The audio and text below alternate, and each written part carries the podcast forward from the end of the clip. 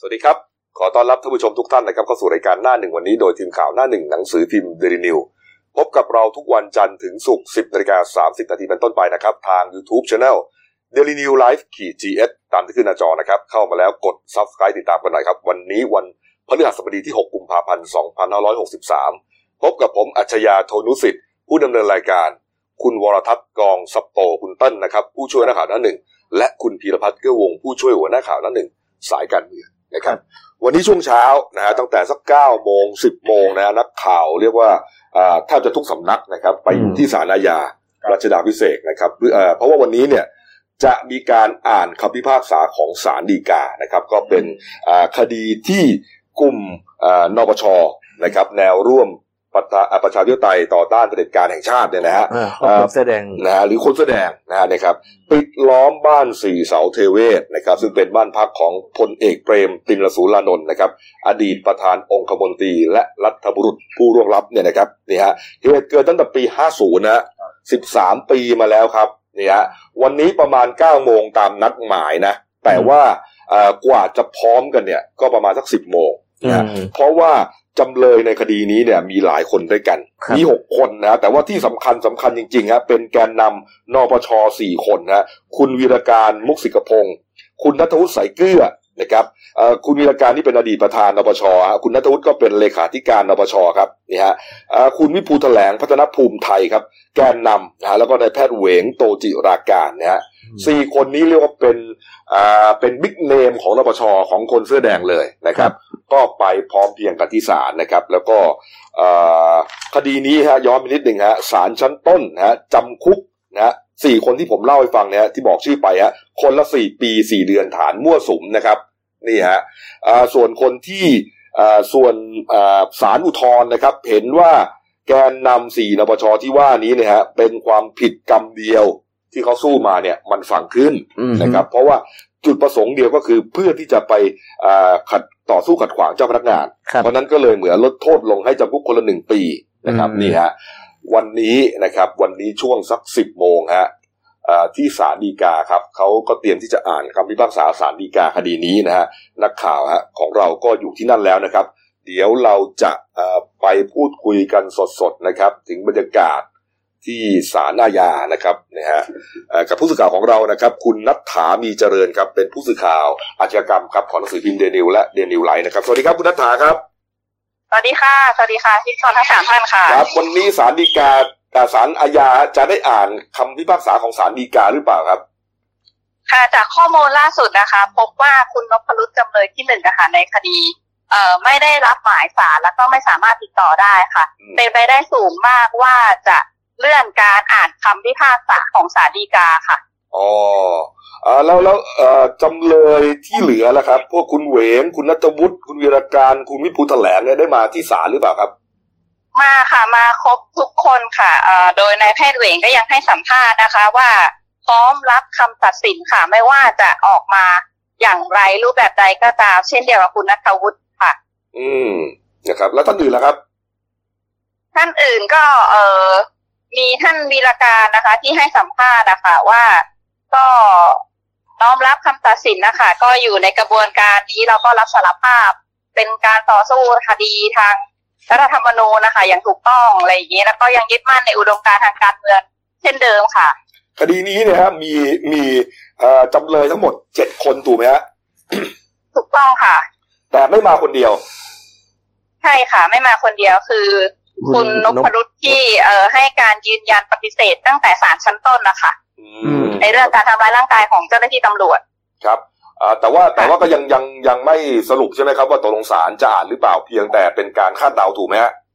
ใช่ค่ะ ใช่ค่ะ ยังเป็นการคาดเดาอยู่ค่ะอ่าแล้วตอนนี้ตอนนี้อ่าศาลได้ออกนั่งบัลลังก์หรือยังครับ แล้วก็ทั้งจำเลยทั้งหกคนที่มาเนี่ยได้เข้าไปในห้องพิจารณาคดีหรือยังครับ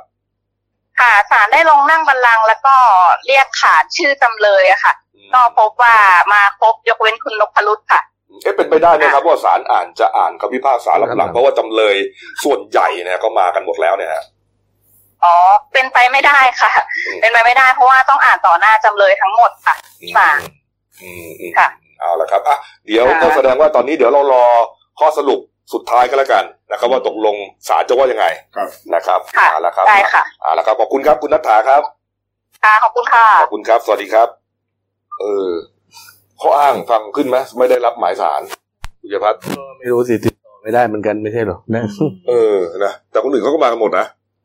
เออเสียเวลาเวลาเขาแล้วเนี่ยอ่าคนอื่นเขารู้สึกเหมือนกับ ให้การสารภให้กับคำให้การเป็นเออสารภาพในชั้นใช่ศาลอุทธรณ์เพื่อได้รับการลดโทษไปแล้วเออก็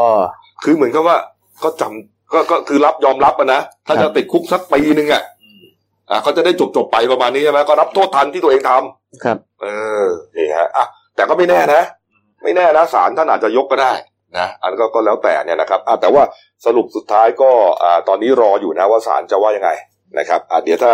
ได้ความคืบหน้ายังไง เดี๋ยวเราจะรายงานให้ทราบทันทีกันเลยก็แล้วกันนะครับอะการเมืองอีกเรื่องหนึ่งนะครับ เมื่อวานนี้ครับ คุณชวนหลีกภัยนะฮะประธานสภาผู้แทนราษฎรนะครับ ก็เรียกประชุมตัวแทนสามฝ่ายนะฮะก็ประกอบด้วยฝ่ายรัฐบาล ฝ่ายค้านและก็คณะรัฐมนตรีฮะหารือกันถึงเรื่องวันเวลานะฮะแล้วก็กรอบการพิพายต่างๆในอ่าในการในศึกอภิปรายไม่ไว้วางใจรัฐบาลฮะครับพิพัฒน์ฮะก็คือเดิมรัฐบาลเนี่ย ต้องการให้อ่าฝ่ายค้านนะครับ ผู้ยื่นเนี่ยต้องการให้อภิปรายในช่วงตั้งแต่ประมาณวันที่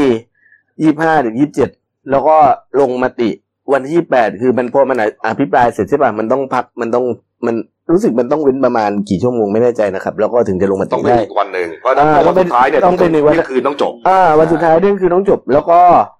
วันที่แล้วก็คือยี่สิบเก้าจะปิดประชุมสภาแต่ทีนี้ปรากฏว่า พอ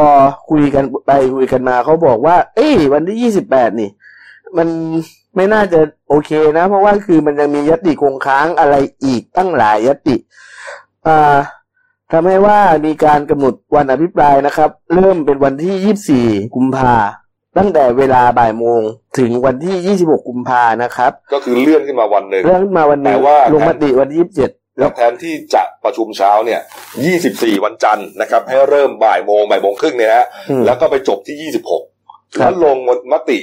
27นะฮะครับแล้ว 28 ที่คุณวิรวัตรว่าเนี่ยอ่าประธานชวนเขาอยากจะให้เอาเป็ยนติวันสุดท้ายในที่กาเอารยติคงค้างอื่นๆที่สำคัญเอ่เนี่ยอที่พอจะคุยได้เนี่ยนะเอามาสรุปเอาเอามาเอาเอามาโหวตกันให้เรียบร้อยนะใช่แต่ว่าถ้าบังเอิญ 26 ยังไม่จบอ่านะฮะก็อาจจะขยายไป 27 ได้ นั่นหมายความว่าก็ต้องไปลงมติ28อยู่ดีอ่าก็ไม่แน่ก็ไม่แน่ใจนะครับ ผมว่า อ่า มันขึ้นอยู่กับว่า อ่า รัฐบาล จะจะตกลงกับฝ่ายค้าน อืมยังไงอีกรอบหนึ่งในช่วงระหว่างการอภิปรายเผลอๆอาจจะมีการตีรวนเยอะก็ได้หรือเสนอการปิดอภิปรายก็ได้ เพราะว่าบอกว่ามันเป็นด้วยเหตุผลสำคัญที่เขาพยายามยกขึ้นมาอ้างตอนนี้คือ มีการใช้ข้อมูลตั้งแต่สมัยรัฐบาลคอสช ขึ้นมาอภิปรายทั้งดังที่ อภิปรายไม่ไว้วางใจมันจำเป็นจะต้องเป็นข้อมูลเฉพาะในรัฐบาลนี้เท่านั้นอืมเออ ซึ่งตอนเนี้ยต่างฝ่ายต่างก็เตรียมเนื้อหาเตรียมขุนพลกันไว้เรียบร้อยแล้วล่าสุดเมื่อเช้าเนี่ยพรรคพลังประชารัฐอืมเขาเข้าประชุมกันนะอืมเขาก็จัดกลุ่มที่เรียกว่า อสว ครับ อสว เนี่ยสำหรับการวางแผน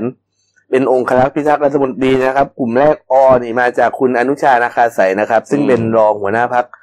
กลุ่ม อสวกลุ่มคุณอนุชาเนี่ยอืมจะรับผิดชอบในเรื่องของการประสานสสพักพลังประชารัฐครับ แล้วก็ทีมสอก็เฮียเฮงนะครับ คุณสุชาติชมกลิ่น สสชนบุรี ประธานสสพักพลังประชารัฐ จะรับผิดชอบเป็นทีมประสานพักเล็ก แล้วก็ประสานพวกตัวจี๊ดตัวท็อปเนี่ยแบบคุณศิระคุณปารินาอะไรแบบเนี้ย อืมอ่าแล้วก็อีกคนทีมสุดท้ายนะครับ คือทีมวอครับ ทีมวอมีคุณวิรัตรัตนเศรษฐ์ซึ่งเป็นประธานวิปรัฐบาลเนี่ย อืม เป็นคนประสานงานพักร่วมรัฐบาลที่เป็นพักใหญ่ ก็เป็นอสว ใช่ เป็นทีมครับเป็นทีมอสว ซึ่งจะเป็นเหมือนกับคอยประสานในการที่เป็นองค์ครักษ์พิทักษ์รัฐบาลด้วยส่วนหนึ่งแล้วก็อีกแล้วก็คือแบบคุมเสียงโหวตด้วยส่วนหนึ่งอะไรประมาณเนี้ยครับผมนะฮะแต่ว่าไฮไลท์การเมือง ที่สำคัญจริง ๆ ของเมื่อวานเนี่ยอยู่ที่โรงแรมสุโกศลนะแถวๆลาดทีวีครับ เมื่อวานนี้ครับแกนนำพลังประชารัฐนะฮะนำโดยคุณอุตมะเสานายนนะครับ หัวหน้าพักเนี่ยฮะก็นัดรับประทานอาหารกลางวันนะครับ หารือเรื่องศึกอภิปรายไม่ไว้วางใจกับกลุ่มสสกลุ่มสามมิตรนะฮะประมาณสัก 40 คนได้ฮะภายใต้การนำของคุณสุริยะจึงรุ่งเรืองกิจนะฮะคุณสมศักดิ์เทพสุทินนะฮะแล้วก็คุณอนุชานาคาใสครับ นี่ฮะเมื่อวานนี้ก็ไปกันคึกคักเลยนะฮะไปทานอาหารกลางวันร่วมกันนะฮะแล้วก็การนัดหมายครั้งนี้ครับ ถือว่าเป็นการปรากฏตัวเปิดตัวอย่างเป็นทางการครั้งแรกต่อหน้าสื่อมวลชนนะฮะก็คือคุณสมคิดจาตุศรีพิทักษ์ปกติสามมิตรเขาคุยกันเนี่ย อ่าคุณสมคิดไม่เคยไปเลยฮะนี่ฮะแล้วก็บแต่อกว่าว่าแต่ว่าคุณสมคิดนี่จริงๆนี่ก็คือเป็นคีย์แมนสำคัญใช่ของสามมิตรถูกต้องฮะนี่ฮะก็เป็นครั้งแรกเลยเป็นการเปิดตัว แล้วก็บอกว่าในการพูดคุยกันเนี่ยนะเอ่อไม่ได้เป็นการพูดคุยกันถึงเรื่องการปกป้องพลเอกประยุทธ์เลยนะคือเรานึกว่าอ๋อเขาไปคุยกันเพื่อที่จะองครักษ์พิทักษ์ไทยลุงทักษ์ลุงตู่ไม่ใช่ เป็นการโชว์พลังนะเป็นการโชว์พลังของกลุ่มสามมิตรเขา นะครับนี่ฮะเพราะว่าอ่ามันมีกระแสข่าวไงบอกว่าหลังจากศึกอภิปรายไม่ไว้วางใจครั้งนี้ครับนี่ฮะนายกรัฐมนตรีเตรียมที่จะปรับคอรมอฮะอืมแล้วมีรายชื่อของบรรดารัฐมนตรีที่อยู่ในกลุ่มสามมิตรเนี่ยฮะคุณพิพัฒน์ฮะซึ่งหเป็นลายคนจะถูกปรับฮะซึ่งเป็นลูกรักลูกรักคุณสมคิดทั้งหมด ทั้งเออมีข่าวว่าคนที่จะโดนปรับคือคุณอุตตมะโอ้โหสาวนายนรองเอยหัวหน้าพักแล้วก็ คุณสนธิรัตน์สนธิจิรวงศ์รัฐมนตรีพลังงานอืมแล้วก็คุณสุวิทย์เมสินทรีย์รัฐมนตรีอุดมศึกษานะครับครับ ซึ่งทางฝั่งคุณสุวิทย์เนี่ย ก็พูดง่ายๆว่าทางพักเองก็ตั้งมีการตั้งข้อสังเกตว่า น่าจะเป็นเบอร์แรกที่โดนเขี่ยทิ้ง เพราะว่าไม่เคยร่วมกิจกรรมของพักเลยอย่าว่าแต่ไม่เคยร่วมกิจกรรมเลยนะในหน้าข่าวเลยก็ไม่เคยเห็นข่าวกันเลยนะแต่จสุริวิงทย์เมสินทรีย์รัฐมนตรีอุดมศึกษาใช่ไหมๆอุดมศึกษา เออ ไม่ค่อยมีข่าวข่าวอะไรเลยนะ ก็ไม่ได้แบบว่าแกไม่ทำงานนะเออแกทำงานนั่นแหละนะครับ แต่ว่าเราไม่ค่อยรู้ไงเออนะก็เลยกลายเป็นเหมือนกับว่าพักเนี่ยก็มองว่าเอ๊ะไม่ค่อยได้ร่วมงาน ไม่ค่อยร่วมงานก็เป็นเบอร์หนึ่งแล้วใช่ไหมที่จะถูกปรับ เป็นเบอร์หนึ่งเลยโอ้โหที่จะถูกปรับก็เลยมีข่าวว่าสามมิตรก็เตรียมตัวไปแสดงพลังเออว่าเอ้ยคือการรวมตัวครั้งเนี้ยเป็นการเหมือนกับเช็คเช็คเสียงในกลุ่มเนี่ยว่าสามมิตรมีเสียงอยู่ประมาณกี่เสียง ซึ่งก็ รวมรวมๆประมาณยี่สิบเสียง แล้วโดยเฉพาะเที่ยวเนี้ยเหมือนกับว่ามันจะมีกลุ่มอื่น ๆ ที่เคยบอกว่าไม่ได้อยู่สามมิตรเนี่ยเข้ามารวมอยู่ด้วย อย่างเช่น กลุ่มสสกทมเนี่ยกทมพลังประชารัฐมันจะมีประมาณสิบสองคนนะครับอืมเพราะเมื่อวานไปโผล่ในงานสามมิตรประมาณห้าหกคนอะอืมซึ่งซึ่งกทมเนี่ยคือเหมือนกับเขาบอกเหมือนกับ มันจะมีกลุ่มคอปปสอะที่เคลมอ่าที่แบบเหมือนกับเคลมว่า สสกทมเนี่ยจะอยู่กับคอปปสนี่แหละนี่แหละนะแต่ว่าปรากฏว่าก็มีสสกทมกลุ่มหนึ่งที่ไปอยู่กับสามมิตรไปแล้ว ครับนี่ฮะ ก็เลยเป็นคนก็เลยตั้งข้อสังเกตไงบอกว่าอ๋อไปกินข้าวครั้งนี้เนี่ย เป็นการแสดงพลังนะ แล้วก็ส่งสัญญาณไปถึงท่านนายกนะ บอกว่าจะปรับจะอะไรจะทำอะไรเนี่ย เห็นหัวกันบ้างหาดือกันก่อนพูดคุยกันก่อนนะฮะไม่ใช่ว่าอยู่ดีๆจะปรับเลย เพราะเขามีกลุ่มมีก้อนกันอยู่นะ นี่แหละ นี่คือปัญหาของพรรค ที่มีกลุ่มเยอะเนี่ยนะฮะไม่มันมันเป็นอย่างคือถ้าผู้นำไม่เด็ดขาด อืมแล้ว หรือว่าเลี้ยงดูปูเสือไม่ดีเนี่ย อืมมันก็มีปัญหาว่าแต่ละกลุ่มมันก็มีปัญหาว่าแต่ละกลุ่มมันก็ก่อวอร์ดนะสมัยครัพับกสมัยพักเพื่อไทยรักไทยเนี่ยเราก็จะเห็นว่าไทยรักไทยโอ้โหกลุ่มเยอะมากนะอืมกลุ่มพ่อมดดำกลุ่มวังพญานาค กลุ่มวังบัวบาน กลุ่มวังน้ำยมครับกลุ่มกทมโอ้โหอะ ก็หลายมุ้งเหมือนกันนะแต่เจ้าของพรรคเขาเออเด็ดขาดดีไปแล้วปล่อยมันเถอะนะฮะเอ้ามาอีกเรื่องหนึ่งครับเนี่ยฮะเมื่อวานนี้ครับ มีการประชุมนะฮะเอ่อกรรมาธิการป้องกันและปราบปรามการทุจริตและประพฤติมิชอบของสภาผู้แทนราษฎรนะฮะกรรมาธิการปปชครับ มีเรื่องวุ่นวายอีกแล้วฮะนะฮะเมื่อวานนี้ทางพลตำรวจเอกเสรีพิสุทธิ์เตมียเวทนะฮะก็เป็นประธานปรากฏว่านะครับ คุณศิระเจนจาคะครับนะครับสสกรุงเทพมหานครของพลังประชารัฐเขาไปยื่น ให้ท่านประธานเนี่ยฮะอย่างที่เห็นในภาพเนี่ยในคลิปเนี่ยฮะตรวจสอบบ้านพักรุกลำน้ำเจ้าพระยานี่ฮะแต่ว่าท่านเสรีพิสุทธิ์ก็บอกว่าไม่รับเรื่องอืนะมเพราะว่ามันไม่อยู่ในวาระถ้าอยากจะยื่นให้ไปยื่นที่เลขาธิการนี่ปรากฏว่าก็เป็นเรื่องเป็นราวครับ คุณศิระก็โวยวายเดินออกไป บอกว่าประธานไม่ยอมรับการตรวจสอบแล้วก็เดินออกห้องนอกห้องประชุมทันทีอือฮึนี่ฮะเรียกว่ายังเป็นข่าวเป็นข่าวมาตลอดนะเอ่อเอ่อกรรมาธิการชุดนี้นะวิวัฒน์ฮะนี่ฮะ คือไม่ใช่คือไม่ใช่กรรมาธิการที่ทำงานอะแต่เป็นกรรมาธิการโจ๊กอะเนื้ออกปะเหรอ เออเออมันดูมันดูเหมือนกรรมาธิการชุดนี้ไม่ใช่กรรมาธิการทำงานมันเป็นกรรมาธิการโจ๊กอะเออฝั่งหนึ่งก็จะเอาชนะกันเรื่องยังไงอะคือคือตรวจสอบกันเองเนี่ย อืมฝะเขาก็เหมือนกับคุณเสรีพิสุทธิ์เนี่ย คือท่านไม่หยุดเรื่องของการตรวจสอบนายกกรมถวายสัตว์คือ คิดว่าที่ส่งหมายเรียกไปประมาณห้าครั้งแล้วเนี่ย เดี๋ยวพอหลังอภิปรายไม่ไว้วางใจเอ้ยหลังอภิปรายไม่ไว้วางใจเขาก็จะพูดอีก แล้วหลังอภิปรายไม่ไว้วางใจก็น่าจะเชิญมาอีกหรือเปล่านี่คือเหมือนกับพอคุณเสรีพิสุทธิ์ไม่หยุดเรื่องเนี้ยอืมพลังประชารัฐก็เลยเปลี่ยนตัวกรรมาธิการเออเอาตัวจี๊ดเข้ามาสองสามสองแล้วสก็องหรือสามนะสามคนเออสามแล้วก็เพิ่มคุณไพบูลย์นิติวันด้วยแล้วก็อ่าคุณปรินาด้วยอืมก็กลายเป็นเรื่องเวลาวทุกครั้งที่มีการประชุมนะฮะกรรมาธิการชุดนี้ครับ แต่ว่าคุณเสรีพิสุทธิ์ก็เมื่อวานก็ชี้แจงนะครับ บอกเขารับยอมรับแล้วนะ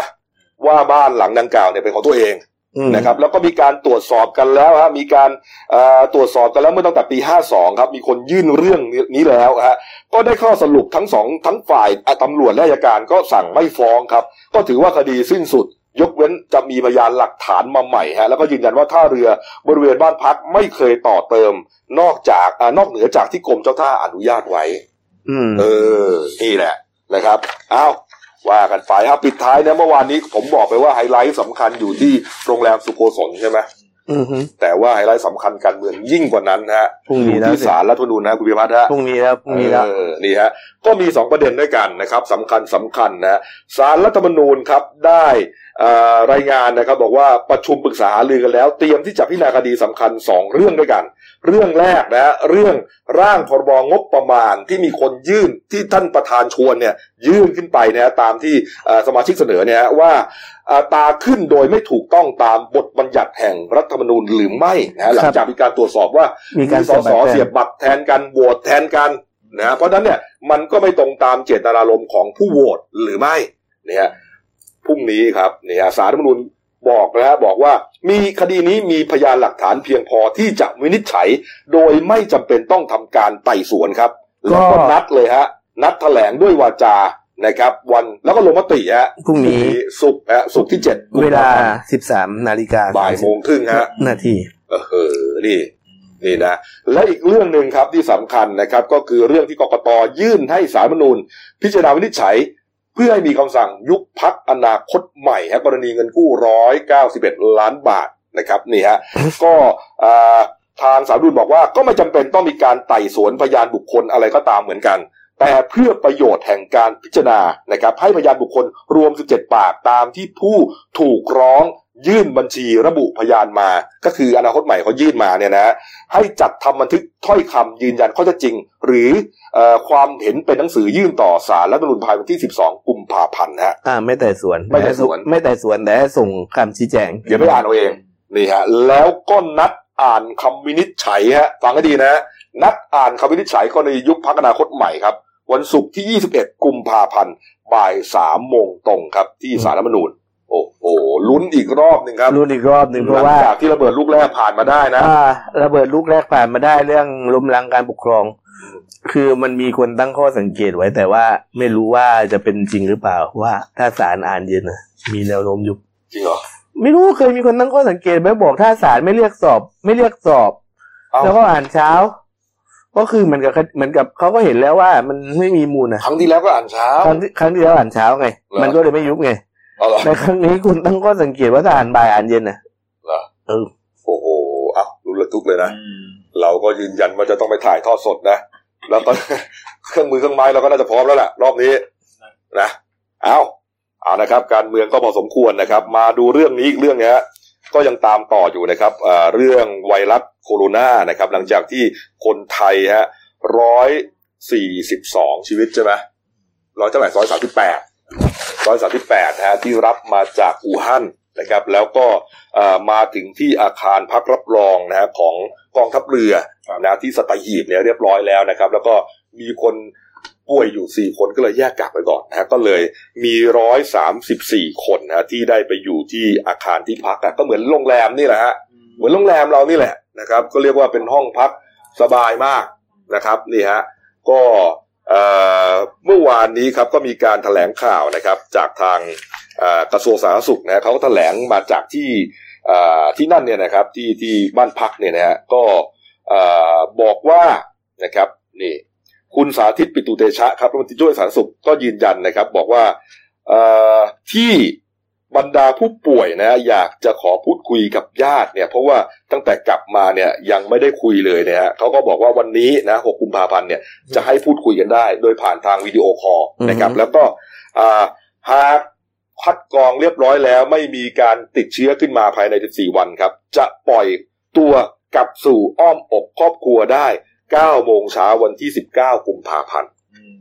นี่ฮะครับนี่ครับก็ตามคือคือคนที่อยู่เนี่ยไม่ได้ป่วยนะอ่า แต่เป็นการกักตัวตามมาตรฐานขององค์การอนามัยโลกอืมนะครับนี่ฮะเอาละครับอะนะครับ ในส่วนของบางคนเขาก็สงสัยนะว่า เอ๊ะแล้วการอาหารการกินการเป็นการกินของของบรรดา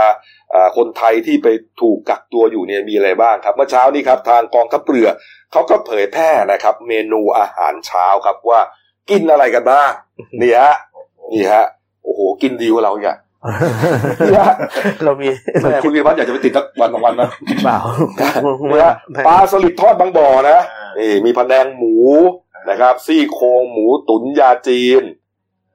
นะนี่ฮะรูปมาไม่ทันอะปลาสลิดนี่ อันนี้พะแนงนี่ฮะข้าวสวยของหวานก็มีขนมเค้กช็อกโกแลต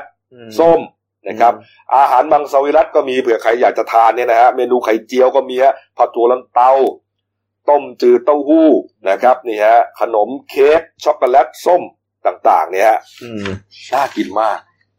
นี่ตุ๋นมะระอันนี้ผัดผักใช่ไหมน่าจะแกงจืดมากกว่าแกงจืดเหรอน้ำมันเยอะ เออดูว่าคือสบายใจได้อะครับนะครับว่าคุณต้นเราห็ดูนไหมแลดีหิวเลยใช่ไหมจังทำหน้าทำตาเหมือนอยากจะกินตลอดนะคุณเนี่ย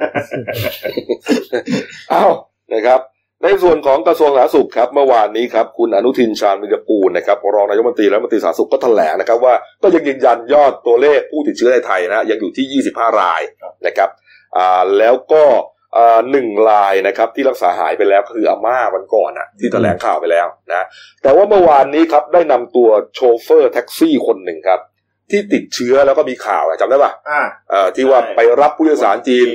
ติดในไทยคนแรกเลยอะอ่าอ่าซึ่งเป็นการยืนยันว่ามีการติดเชื้อจากคนสู่คนนี่ฮะ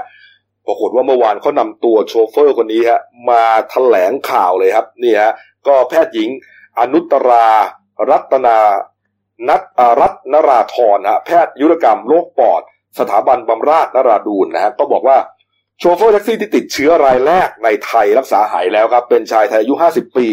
รับนักท่องเที่ยวชาวจีนแล้วรู้สึกผิดปกติ มีไข้ไอมากนะแล้วก็ทางสถาบันก็รับมารักษาตั้งแต่ 28 มกราคมฮะก็มีไข้ต่ำอะไรต่างๆนะมีความเครียดนะแล้วก็ทาง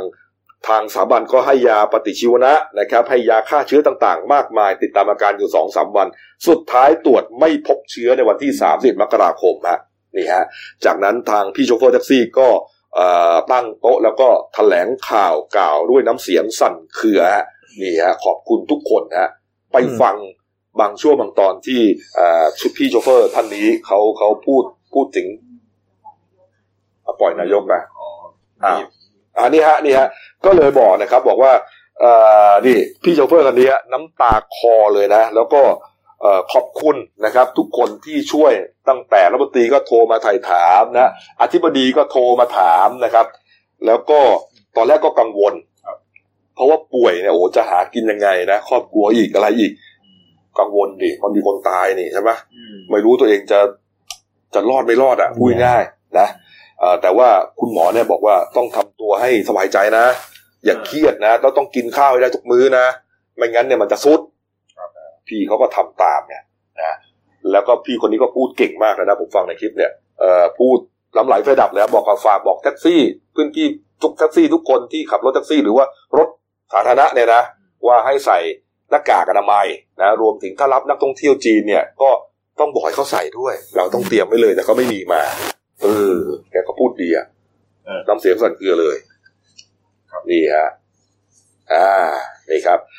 แล้วก็เมื่อกี้นี้ที่ผมจะอ่าส่งไปฟังคลิปเนี่ยนะฮะก็เป็นคลิปของท่านนายกนะครับนี่ฮะเมื่อวานนี้ท่านนายกนะครับ ได้วิดีโอคอลคุยกับตัวแทนคนไทยที่กลับจากอู่ฮั่นแล้วก็อยู่ที่บ้านพักรับรองอะ นะครับนี่ว่าใส่ไทยถามสารทุกข์สุขดิบกันเออเออเป็นยังไงเนี่ยนะนายกก็มีการหยอกล้อนิดหน่อยเนี่ยนะอืมอันนี้ก็เป็นน้องนักศึกษาเนี่ยฮะอันนี่ก็เป็นรูปที่เขาคุยกันนะเออนี่เขาอยู่ข้างนอกนะไม่ได้อยู่ในห้องกันเนี่ยคุณต้นนะใช่ใช่ใช่คืออยู่ในอาณาบริเวณนะครับนี่อะไปฟังคลิปสัมภาษณ์กันครับ เชิญเลยฮะอ่อ ที่หน่วยงานที่รักษาอืมแล้วก็ดูแลพวกผมเป็นอย่างดีครับที่พักดีทุกอย่างการกินทุกอย่างเขาเตรียมไว้ให้หมดครับใช่ใช่วันนั้นก็คุยกันแล้วนายกก็คุยกับพบทรเขา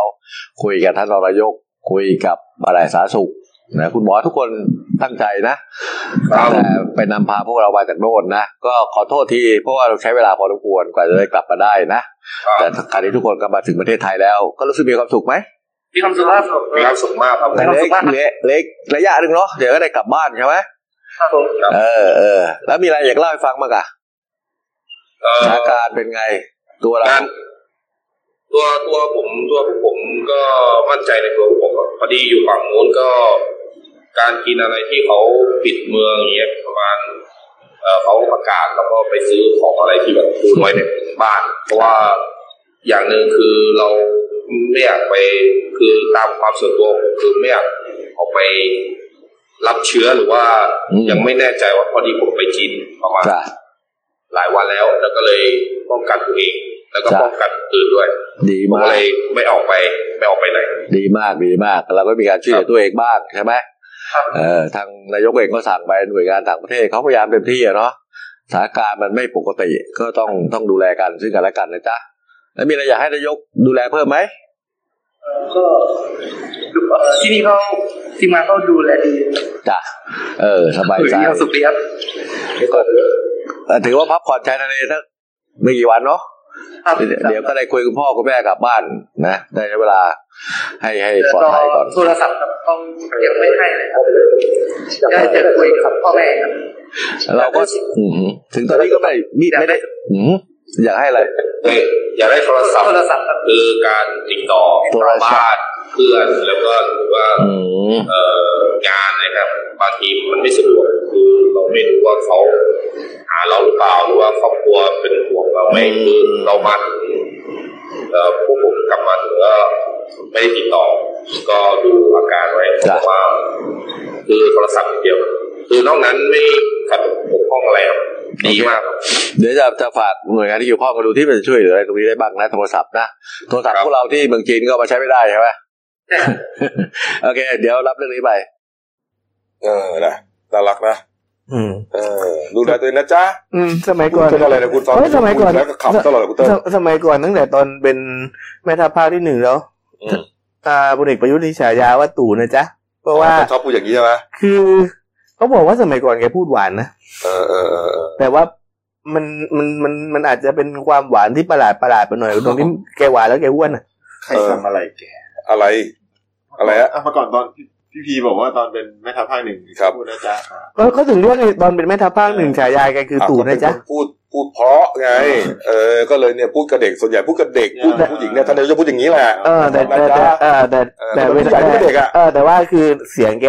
แกพูดเร็ว อืมนี่แล้วมันฮะดูอ้วน ก็ดูดีนะ ฟังดูน่ารักดีอะนะฮะก็เป็นการเป็นห่วงเป็นใยกันนะนะเหมือนผู้ใหญ่ห่วงลูกๆหลานๆเนี่ยนะครับอะมาดูยอดผู้ติดเชื้อหน่อยนะครับ รายงานล่าสุดนะครับจาก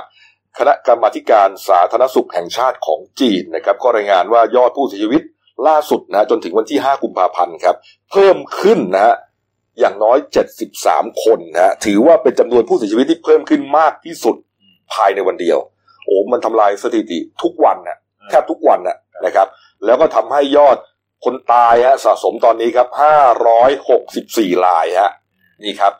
แล้วก็ผู้ป่วยสะสมเพิ่มขึ้นมา3,694คนฮะก็มารวมเนี่ยฮะอย่างที่เห็นเนี่ย28,060คนฮะโอ้โหทางนั้นก็ยังหนักหนาอยู่นะ เออนะ แล้วผมก็เห็นบางคลิปนะที่แม่เอาข้าวไปส่งลูกเห็นไหม ร้องผมร้องไห้กันอะ แม่ติดไงแต่ลูกไม่ได้ติดไงแล้วก็กอดกันแบบว่ากอดกันห่างๆอะลูกก็ร้องไห้เอาข้าวไปส่งกอดกันทำเนี้ยอยู่ไกลๆอะเป็นไวรัลที่ดังมาก แล้วก็เอ่อคนไปเรียกว่าไปให้กำลังใจกัน เยอะมากอะนะครับ นี่ฮะเรียกว่าทำบ้านเขาแตกกันชั่วคราวเลยนะเนี่ยไอ้ไอ้โลกนี้เนี่ยนะ อืม เอ้า ปิดท้ายที่ข่าวนี้ครับที่ข่าว ข่าวสลดหน่อยก็แล้วกันนะฮะก็ไม่อยากให้เกิดขึ้นนะครับ แต่ว่าเกิดขึ้นอยู่เนืองเนืองเนี่ยนะครับเมื่อวานนี้ครับตำรวจที่สพเมืองสุราษฎร์ธานีครับ รับแจ้งว่ามีเด็กนักเรียนนะชั้นมสามฮะกระโดดอาคารเรียนจากชั้นสี่ตกลงมาครับ โอ้โห อาการสาหัสครับคุณเติ้ลนะครับเมื่อวานช่วงสายๆเป็นช่วงอ่าเปลี่ยนคาบเรียน ทางตำรวจสพเมืองสุราษฎร์ธานีรับแจ้งว่าอ่ามีเหตุเด็กนักเรียนหญิงเนี่ย กระโดดลงมาจากอ่าอาคารชั้นสูงสี่ชั้นภายในโรงเรียนอ่าชื่อดังแห่งหนึ่งที่เขตเทศบาลเมืองสุราษฎร์ธานีครับ ไปตรวจสอบก็พบเอาเอาเป็นว่าชื่อน้องชูใจแล้วกัน อายุ 14 ปีอ่าเป็นเด็กนักเรียนชั้นม .3 นะฮะนอนร้อนร้องโอดโอยสภาพขาหักผิดรูปทั้งสองข้างเลย แล้วก็กระดูกอุ้งเชิงกรานหัก แต่ก็ยังรู้สึกตัวดีนะ เดี๋ยวนะ น้องโดดลงมาจากชั้นสี่ชั้นสี่โอ้โห นี่ นี่ต้องเรียกว่าเดชะบุญจริงๆนะเนี่ยก็น่าจะแล้วเป็นพื้นเนี่ยไม่ใช่เป็นพื้นพื้นดินพื้นหญ้าแล้วเนี่ยปูนเนี่ยฮะตกมาโอ้โหบริเวณก็คือแค่แขนขาหักขาหักผิดรูป น่าจะเป็นถ้าดูทรงนี้นะ น่าจะเป็นขาลงมากกว่าอืมใช้ขาลงอืมอ่า แล้วก็กระดูกกระดูกอุ้งเชิงกรานหักเนี่ยตรงเนี้ยครับตัวตัวตัวนี้สำคัญนิดนึงก็อืมทางตำรวจอ่าทางเขาก็รีบนำส่งอ่าโรงพยาบาลทักษิณ แพทย์ก็ผ่าตัดแล้วก็ให้เลือดเป็นการด่วนจนอาการพ้นขีดอันตราย โอ้โหทีนี้จากการสอบถามเพื่อนๆเนี่ยเขาบอกว่า ก่อนเกิดเหตุเนี่ยเป็นช่วงนั้นเป็นช่วงเปลี่ยนคาบเรียนพอดี อ่า ประมาณสิบเอ็ดโมงยี่สิบอ่าผู้บาดเจ็บเนี่ย เกิดโต้เถียงกับอาจารย์สอนวิชาสังคมศาสตร์อืมพอเถียงกันเสร็จปุ๊บเนี่ย พอครูเดินออกไปปุ๊บอาจารย์เดินออกไปปุ๊บเด็กเนี่ย ไปลากเก้าอี้มาแล้วปีนข้ามหน้าต่างไปยังระเบียงนะโอ้โหที่ตรงนั้นก็มีรั้วกันอยู่แล้วก็กระโดดออกจากเอ่อ ระเบียงชั้นสี่ลงไปแล้วท่ามกลางความตกใจของเพื่อน เพื่อนในห้องก็เห็นจะจะๆเนี่ยนะครับ ก็ร้องกันก็จองงองมาจองแงเลยดิโอ้โหตกใจกรี๊ดเลยฮะโอ้โหอ่าทางพันตำรวจเอกสิริชัยสุดศาสตร์นะครับ ผู้กำกับการสพเมืองสุราษฎร์ธานีเนี่ยบอกว่าจากการสอบถามครูประจำชั้น แล้วก็บุคคลที่เกี่ยวข้องนะ บอกว่าก่อนหน้านี้เคยเห็นอ่าน้องคนนี้เนี่ยอ่า บ่นเครียดอยู่กับเรื่องผลการสอบกลางภาคที่ตกต่ำลงไปอืมตำรวจเขาก็ไปสอบน้องน้องก็พอให้การอยู่ได้บ้างบอกว่ารู้สึกน้อยใจที่ต้องเรียนในวิชาที่ตัวเองไม่ถนัดทำให้คะแนนได้น้อยแล้วก็ไม่อยากเรียนโอ้โห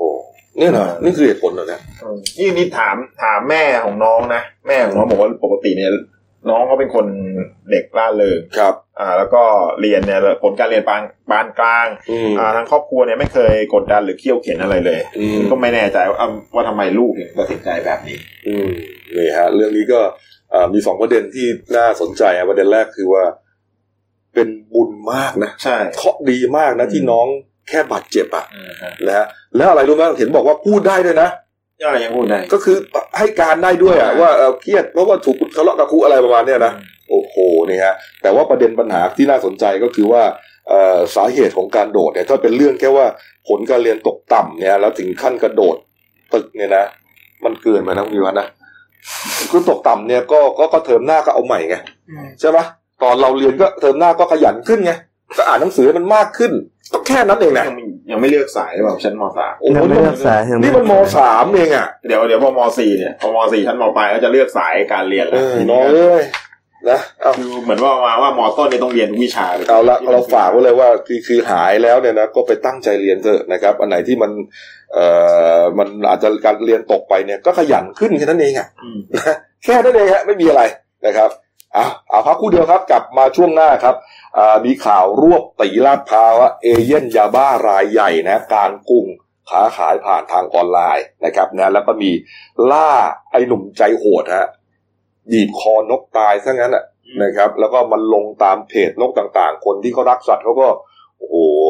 ให้ตำรวจตามล่าตัวเพราะมีความผิดนะครับ แล้วก็อีกเรื่องหนึ่งฮะจับศึกหลวงพี่เมาแอเลย บอกว่ามีองค์มันลงต้องให้กินเบียร์ทุกวันพักผู้เดียวครับเดี๋ยวกฟังงคุอะณไรต่อครับ จากหน้าหนังสือพิมพ์ สู่หน้าจอมอนิเตอร์ พบกับรายการข่าวรูปแบบใหม่ หน้าหนึ่งวันนี้ โดยทีมข่าวหน้าหนึ่ง หนังสือพิมพ์เดลิวิวออกอากาศสดทาง YouTube d e l i n e w l i v e ขีดทีเทุกวันจันทร์ถึงศุกร์10นาฬิกา30นาทีเป็นต้นไป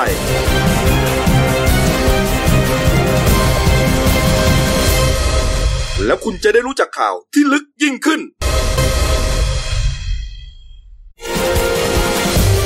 จากหน้าหนังสือพิมพ์ สู่หน้าจอมอนิเตอร์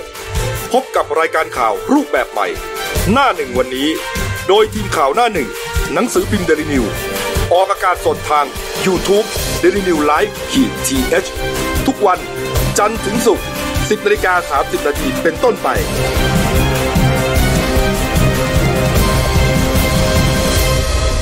แล้วคุณจะได้รู้จักข่าวที่ลึกยิ่งขึ้น ครับผมกับสู่ช่วงสองของรายการหน้าหนึ่งวันนี้ครับพบกับคุณรุ่งชัยคงสุขหัวหน้าข่าวหน้าหนึ่งครับครับท่านผู้ชมครับเมื่อวานนี้ครับเว็บไซต์ราชกิจจานุเบกษาครับเผยแพร่ประกาศนะครับ ให้นายทหารสัญญบัตรออกจากยศทหารความว่า มีพระบรมราชโองการโปรดเกล้าโปรดกระหม่อม ให้นายทหารสัญญบัตรออกจากยศทหาร อาศัยอำนาจตามความในมาตรา 15 ของรัฐธรรมนูญแห่งราชอาณาจักรไทย พุทธศักราช 2560 ประกอบมาตรา 4 และมาตรา 9 แห่งพระราชบัญญัติระเบียบบริหารราชการในพระองค์ พุทธศักราช 2560 มาตรา 10 มาตรา 13 และมาตรา 15 แห่งพระราชกฤษฎีกาจัดระเบียบราชการ และการบริหารงานบุคคลของราชการในพระองค์ พุทธศักราช 2560 และมาตรา 5 แห่งพระราชบัญญัติพระราชบัญญัติยศทหาร พุทธศักราช 2479 จึงทรงพระกุณาโปรดเกล้าโปรดกระหม่อม ให้นายทหารสัญญบัตรออกจากยศทหารดังนี้ ร้อยโทกิษณพลสารบันตำแหน่งรักษาราชการ ผู้บังคับหมวดทหารรักษาวัง ปฏิบัติการที่สองหมวดทหารรักษาวังมาตรฐานที่หนึ่งกองร้อยทหารรักษาวังที่สองกองพันที่สองกรมทหารมหาดรักษาวังมหาดเล็ก ราชวัลลบรักษาพระองค์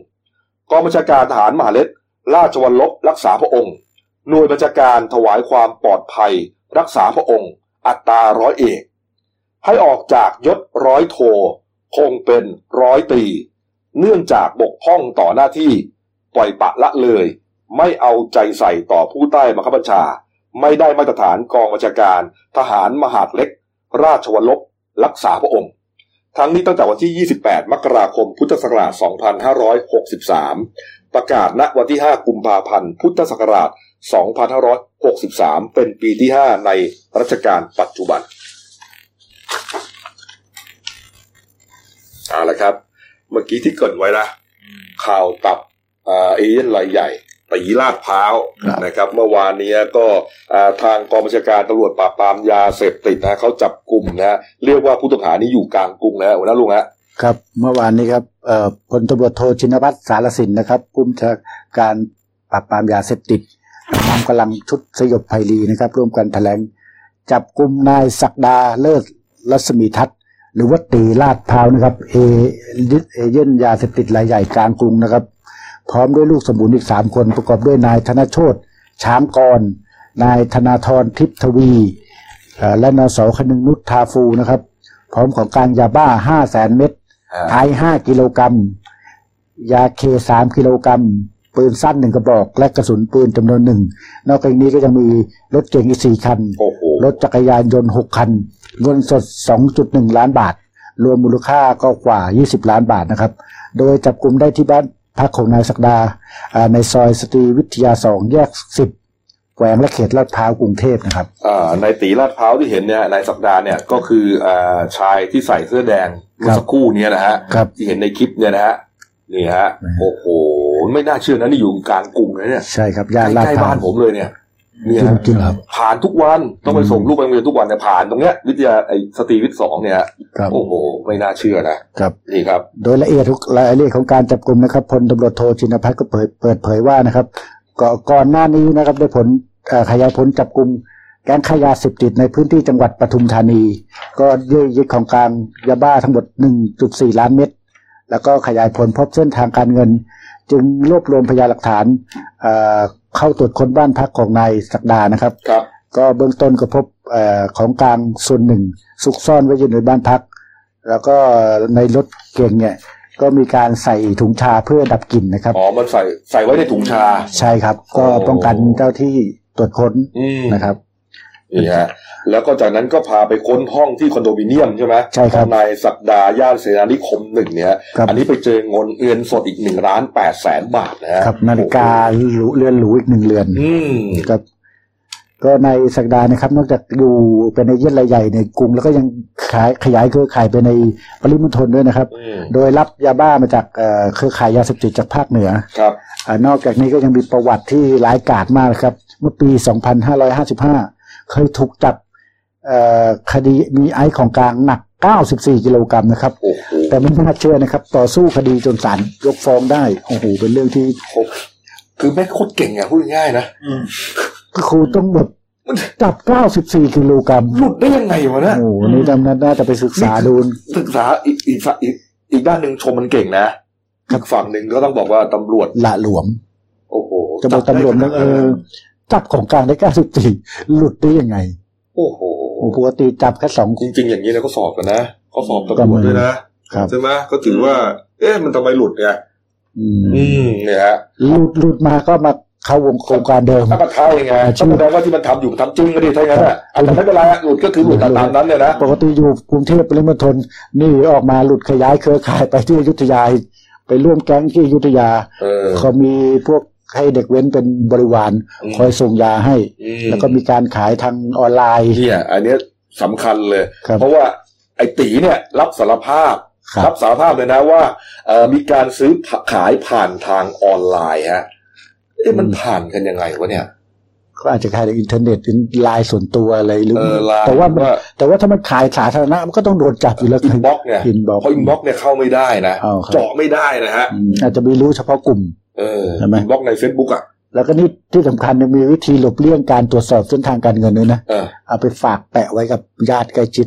เออเนี่ยในในในข่าวระบุว่าเอาไปเป็นชื่อของพ่อแม่เนี่ยบอกว่าบ้านซื้อเนี่ยก็ซื้อ ซื้อบ้านพักหรูที่เห็นเนี่ยนะที่เขาไปจับเนี่ยก็ซื้อด้วยเงินสดนะแต่ว่าใช้ชื่อพ่อแม่เป็นเจ้าของนะแล้วก็ตกแต่งให้คล้ายกับบริษัทไงอืมเออเพราะว่ามันจะมีวัยรุ่นที่มันเป็นลูกค้าเป็นเอเย่นรายย่อยเนี่ยเข้าออกประจำก็เลยจะได้ดูเหมือนว่าเขาเป็นบริษัทเข้าบริษัทมาเอติอดต่อทำงานอ๋อเออมาทำงานมาติดต่อธุรกิจต่างอืมๆแหมไม่ธรรมดาเนี่ยไอ้ตีนัดพร้าวเนี่ยเออนี่ฮะทางเจ้าที่ก็เตรียมประสาน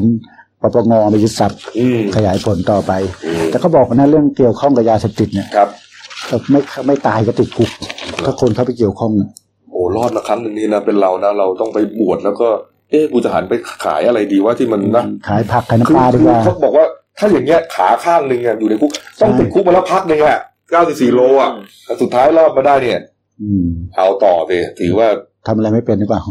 อืมอืมเอ้า แต่เราก็ต้องชมเจ้าที่ตำรวจนะเขาครับขยายผลจับกุมไม่ได้นี่ฮะเอาละครับเอามาอีกเรื่องหนึ่งนะครับ เรื่องนี้ก็ประเด็นมีประเด็นที่วิพากษ์วิจารณ์กันในโลกโซเชียลอย่างร้อนแรงมากนะฮะมันมีโพสต์โพสต์หนึ่งฮะอ่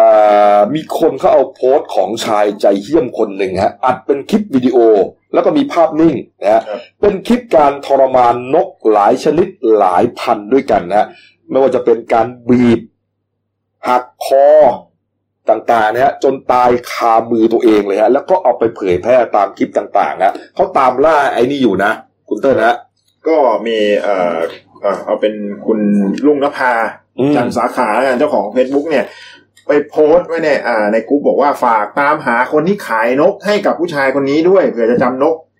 อ่าตัวเองได้ เพราะว่าตัวตัวเองเนี่ยเห็นในคลิปเนี่ยอ่าแล้วก็รู้สึกว่าทำไมต้อง เหมือนคนโรคจิตอะฆ่านกอะทำหลาย ๆ ตัวไปโพสต์ไว้ในกลุ่ม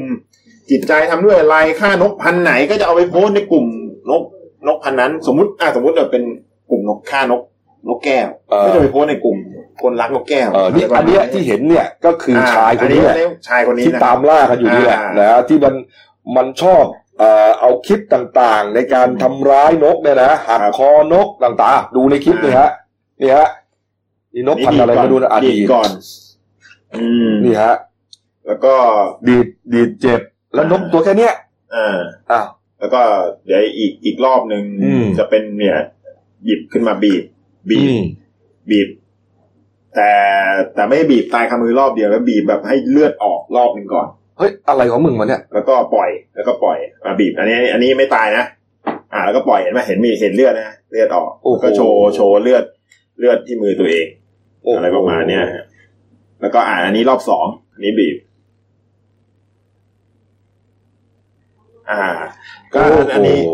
ก็อ่าคุณคุณลุงพาบอกว่าคนใครที่ขายนกคอกคาเทลสีเนี่ยที่ห่วงขาสีน้ำเงินเนี่ย แน่ใจได้เลยว่าไม่ได้เลี้ยง ไม่ได้เลี้ยงมาตั้งแต่เล็กเล็กๆอะแล้วก็ป้อนให้จนโตเนี่ย ซื้อมาน่าจะซื้อมาแล้วฆ่าไปหลายตัวแล้วไม่ใช่แค่ตัวนี้ตัวเดียว ก็อ่าฝากให้ช่วยช่วยนะฮะร้านไหนขายนกกันให้ให้แจ้งมาเพื่อไปแจ้งเจ้าหน้าที่ตำรวจ คุณลุงนภาบอกด้วยว่าไปตอนแรกไปเจอเนี่ย ในคลิปเนี่ยในกลุ่มคนรักนกเนี่ยเจอปุ๊บแต่โพสต์คลิปเนี่ยลบไปแล้วอืมที่เมื่อกี้เนี่ยมีคนเขาเขาแคป คลิปไว้ได้ เหมือนว่าบันทึกบันทึกไว้ได้ แล้วก็เอามาโพสต์ใหม่ ก็เลยตัวเองก็เลยเป็นตัวแทนเนี่ยขอรวบรวมข้อมูลของผู้ชายคนเนี้ยที่เคยเห็นในกลุ่มต่างๆ เนี่ยเอ่อเพื่อที่จะต้องการตามล่าตัวแล้วก็ขอให้คนที่ขายนกเนี่ย เคยขายนกให้กับผู้ชายคนนี้ไม่หลาย ๆ ตัวเนี่ยฮะอืมก็เอาหลักฐานมาส่งเพื่อส่งให้ทางเจ้าหน้าที่ที่เกี่ยวข้อง ก็เอ่อสุดท้ายเนี่ยขอวอนให้ทางหน่วยงานที่เกี่ยวข้องเข้ามาดูแล แล้วก็จัดการเอ่อ ให้เรื่องนี้ให้ถึงที่สุดนะแล้วก็ผู้ชายคนนี้นะทางเห็นบอกคุณนุ่งนภาเขาบอกว่าด้วยว่า ถ้าคือเขาไม่แน่ใจว่าที่เขาเบลอร์เขาเบลอร์หน้าไว้เนี่ยเขาไม่แน่ใจว่าเป็นตัวจริงหรือเปล่าเพราะบางทีมันก็เอาลูกคนใช่อื่นไปเอารูปใครก็ได้มามาสร้างเฟซวับุ๊นกนั้นก็เลย ขอปิดไว้ก่อนสักหน่อยหนึ่งเขาบอกว่าถ้าคนเนี้ยบริสุทธิ์จริงให้เข้ามาติดต่อด้วยว่าไม่ใช่ไม่เกี่ยวไม่เกี่ยวแล้วมันก็ไม่ได้ทำแค่ครั้งเดียวนะอย่างที่อ่าคิดไม่เห็นเนี่ยคือ คือมันเป็นภาพที่ไม่น่าดูอะเราก็ไม่เอามาให้ดูเยอะหรอกนะครับ แต่ว่า อย่างที่เห็นนะฮะคือคือทำได้อย่างเดียวอะคือคนโรคจิตอะนะไปหักคอนกไปทำอะไรเงี้ยลุงชายฮะครับ เออดูฮะมันไม่ใช่จิตธรรมดามันน่าจิตวิปริต เออ ดูอะน่าสงสารเหมือนต้องการให้แบบพอทำแล้วให้คนอื่นมาเข้ามาด่าตัวเองด้วยมีความสุขก็ไม่รู้ไงเอออ้าวนะครับ ก็ขอให้จับกลุ่มได้เร็วๆก็แล้วกันนะครับนี่ฮะเอาปิดท้ายครับนี่ฮะข่าวนี้ฮะเออนี่หลวงพี่คนนี้ฮะ หลวงพี่รูปนี้ฮะสุดยอดจริงๆฮะอยู่ที่จังหวัดบุรีรัมย์ครับตำรวจที่สพบ้านด่านนะจังหวัดบุรีรัมย์เขารับแจ้งจากชาวบ้านนะครับ ชาวบ้านเขาไปล้อมกุฏิพระฮะที่วัดบ้านปราสาทครับที่อำเภอบ้านด่านนั่นแหละ หลังจากที่ได้ยินเสียงนะครับ พระเนี่ยเมาแล้วอารวาสนะฮะแล้วก็เอ่ออยู่ในกุฏิแต่เข้าไม่ได้ไงอ่าก็เลยไปตามตำรวจตามนายกเทศมนตรีตำบลเอ่อ ปราสาทครับเนี่ยคุณสมบัติโยงรำนะฮะกำนันแดงกำนันประสงค์โพแดงก็มา มาถึงฮะอ่ากุฏิเนี่ยล็อกอยู่ประตูล็อกอยู่ครับเคาะก็ไม่มีเสียงตอบฮะอ่าทางท่านเทศมนตรีนายกเนี่ยฮะก็เลยพาเดินรอบกุฏิปรากฏว่าหลังกุฏิหน้าต่างไม่ได้ล็อกฮะก็เลยให้ให้ทีมงานเนี่ยตำรวจกรมการปกครองต่างๆเนี่ยปีนเข้าไปตรวจสอบ โอ้โป๊ะแตกฮะพบหลวงพี่ลื่นนะ ลื่นหลวงพี่ลื่นลื่นสมชื่อหลวงพี่ลื่นนะพระประทีปเฉวิงรำนะฮะอายุ 44 ปีฮะอืมหลวงพี่ลื่นสภาพนอนไม่ได้สติฮะ อยู่ข้างขวดเบียร์สองขวดนะครับนี่ฮะตำรวจก็เลยไปปลุกฮะหลวงพี่ลื่นทำไงนะตื่นเข้ามาด้วยความมึนงงแล้วก็พูดจาถามว่าอ้าวมาทำอะไรกันนะเยอะแยะเนี่ยฮะปรากฏว่าหลวงพี่ลื่นก็เลยสารภาพ รับสารภาพแบบอ้อแอบอกว่าอ๋อก็ที่เป็นงี้เพราะว่าดื่มเบียร์ไปสองขวด แต่ไม่ได้ดื่มทุกวันนะโยมนะวันไหนอยากดื่มก็ให้ทีมงานไปซื้อมาเนี่ยฮะแล้วก็มาแอบดื่มในกุฏิไงเพราะว่ากลัวจะเสียภาพลักษณ์หลวงพี่ลื่นหลวงพี่ลื่นก็เลยถูกเป่าแอลกอฮอล์ครับปรากฏว่าสูงถึงสองร้อยหกสิบสี่มิลลิกรัมเปอร์เซ็นต์ครับเนี่ยฮะตำรวจก็เลยพาไปจับศึกเรียบร้อยครับ พอจับศึกเนี่ยฮะอ่านี่ครับการทางหลวงพี่ลื่นก็เลยบอกนะ บอกว่าส่วนตัวก็ไม่ได้ดื่มทุกครั้งหรอกนะจะดื่มเฉพาะมีองค์เทพเข้ามาสิงอืมอะเขาบอกงี้ไงแล้วส่วนใหญ่ในยองค์เทพมักจะมาสิงตอนช่วงเย็นเป็นประจำเลย ถูกไม่เลยสงสัยจะตกลงหลวงพี่ชื่นชื่นจริงๆหรือว่าเป็นฉายาไปเลยสิงตอนเย็นประจำตรงเป็นอ๋อสิงเป็นเวลาสิงเป็นเวลาเช้าเช้ากับเย็นนี่ไม่สิงไงไม่ได้ถามว่าเป็นสิงหรือลีโอเออเออเอาโอ้เนี่ยฮะอะมาดูหน้าหนึ่งซิพิมพ์มาหน่อยนะครับครับ สิงใช่ไหมสิงห์ลีโอใช่ไหมอาหาดีเหมือนกันนะ